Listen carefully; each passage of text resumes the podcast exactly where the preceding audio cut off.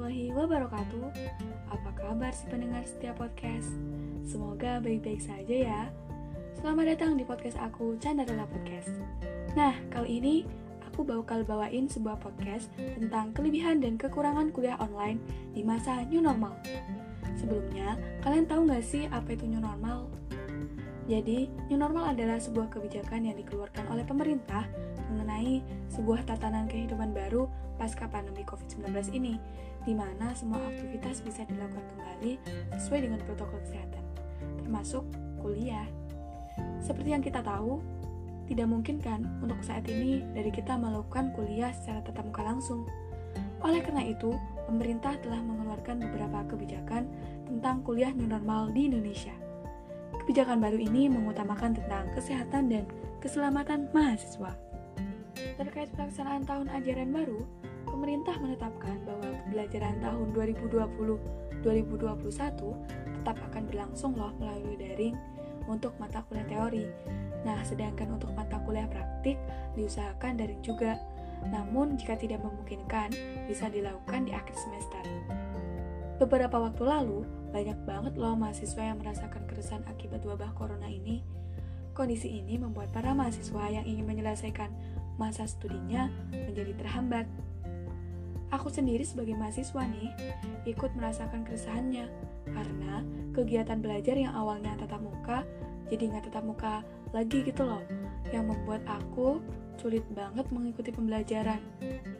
Apalagi jurusan yang aku ambil matematika, di mana nggak ada mahasiswa yang nanya, dosen pun nggak jelasin. Aku biasanya bingung sendiri, nggak ada yang paham, tapi juga nggak tahu apa yang mau ditanyain. Sekalipun aku nanya, itu sedikit banget gitulah peluangnya secara langsung. Butuh banyak waktu untuk memahaminya. Pelaksanaan kuliah secara daring memang sulit dilakukan bagi semua mahasiswa dan dosen, tapi mau bagaimana lagi kan? Sebenarnya ada beberapa kelebihan dari kuliah daring ini. Yang pertama, lebih praktis dan fleksibel.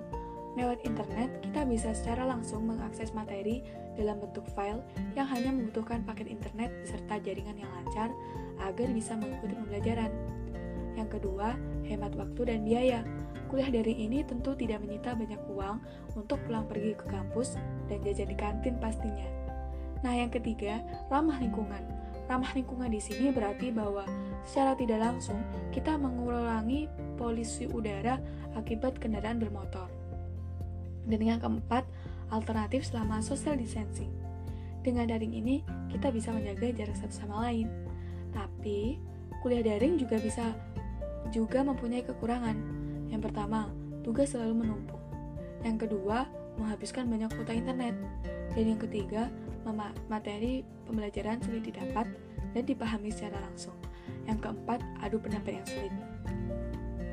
Meskipun begitu, kita harus nantiasa bersyukur karena kita masih diberi kesempatan nih buat bisa tetap kuliah.